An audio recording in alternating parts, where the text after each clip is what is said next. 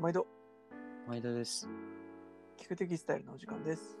ファルデムのパットとジュビリーでお送りしお願まいしす。ます。 5分でわかる記事の雑学。今日はケプラという素材についてお伝えしていきます。はい。ケプラはね、えっ、と、ケアラベルで見たことがある人もいるかもしれないですけどう、んまあやっぱりよく使うのはジャケットの裏地ですね。うん。うんこれが一番見る機会多いんじゃないのかなという気がします。うんうんうん。高級なジャケットのね、そうそうそうそう。裏地はキュプラが多いね。スーツのね、裏地とかね。あとはドレスとかね、そうんの、うん。テロテロっとした特徴が生きるような洋服にやっぱ使われるのかなといううんうんうん気がしますけども、そうですまあねこのキュプラって一体何なんだろうっていうところをね、うん。解説できたらと。うん。はい。 まずこの名前の由来は何かあるんですかねこれ、キュキュプラのはキュプランモニウムレイヨンっていうのが正式な名称で、まあ、レイヨンの一種だよって。で、キュプランモニウムって何っていうと、銅アンモニアっていうことになるんですよね。うんそう。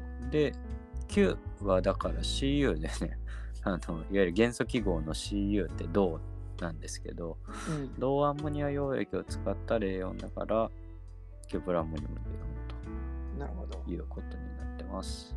つまりはレイヨンの仲間ってことですね。そうです。うんうんじゃあ何を銅アンモニア処理してるのっていうと、レイオンに対してキュプラはコットンリンター、いわゆる、えーてんコットンの、えー綿の種ですね。うんうんうんその周りにある産毛を使って糸にしてるよと。なるほど。はい。これはだから本来は捨てられるはずの部分を再生して使ってるということなんですね。。う。うんなのでねあのそういう意味で考えると、まあ、サステナブルうんな素材うんと言われたりもしてますよね。そうですね。うん結構なんかこういうご時世になってからいろいろあの海外の人に日本の記事を売るっていうのでなんかこう歌い文句をいろいろ探してる時にうやっん。ぱりいろんな新しいこの認証とかを取ったりとかもしてうんうんうん結。構あの海外にも認識がサステナブル的な意味での認識も広がってるようなうん印象がう受けてますけどね。んうんうんうんうん。これなぜ使わこんなにこう裏地とかに使われるんですかね。うん、やっぱりこの繊維の特徴としてもう本当にシルクのような光沢、まあ、めちゃくちゃあの綺麗な光沢が出ますで、うんあとやっぱりタッチもね独特で、えー滑らかなタッチでで、まあ、ドレープ性があってサスティナビリティ、あのーっていうのは先ほどの通りであと吸放湿性とか透湿性とかあと静電気が発生しにくいとかね、そういうところも、えー裏地に使われたりするメリットです。確かにねパチパチしちゃうと裏地に使った時にねそうそうそう。全部がありますもうんんね。うんうん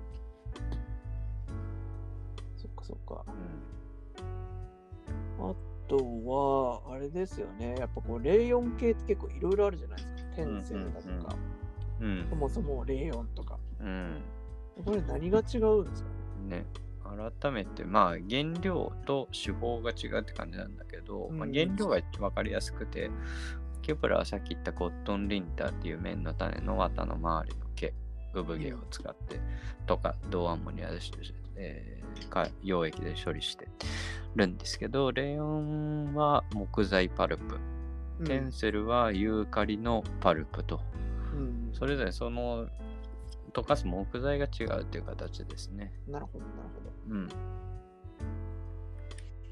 どっちにしても、まあそういったものを、木とか植物由来のものをこう再生しているっていうところは、そうですね。ということですねうんうんあとこのケプラっていうのは、旭化成がね、あの、専売というか、してるんですよね。なのでうんこうそう、世界で旭日本化成しか作ってないですからね。そういうことですよね、うん日本を代表する素材の一つっていうところも結構面白いというか、そう他にあんまそういう素材ないですもんね。そうそうそう和紙とかそう。ぐらい。取りやすいぐらいじゃないかな。取りやすいとかセビシそうねもう、うん、まあね、当時、今はもう目つぶしだけになっちゃったし、そっか。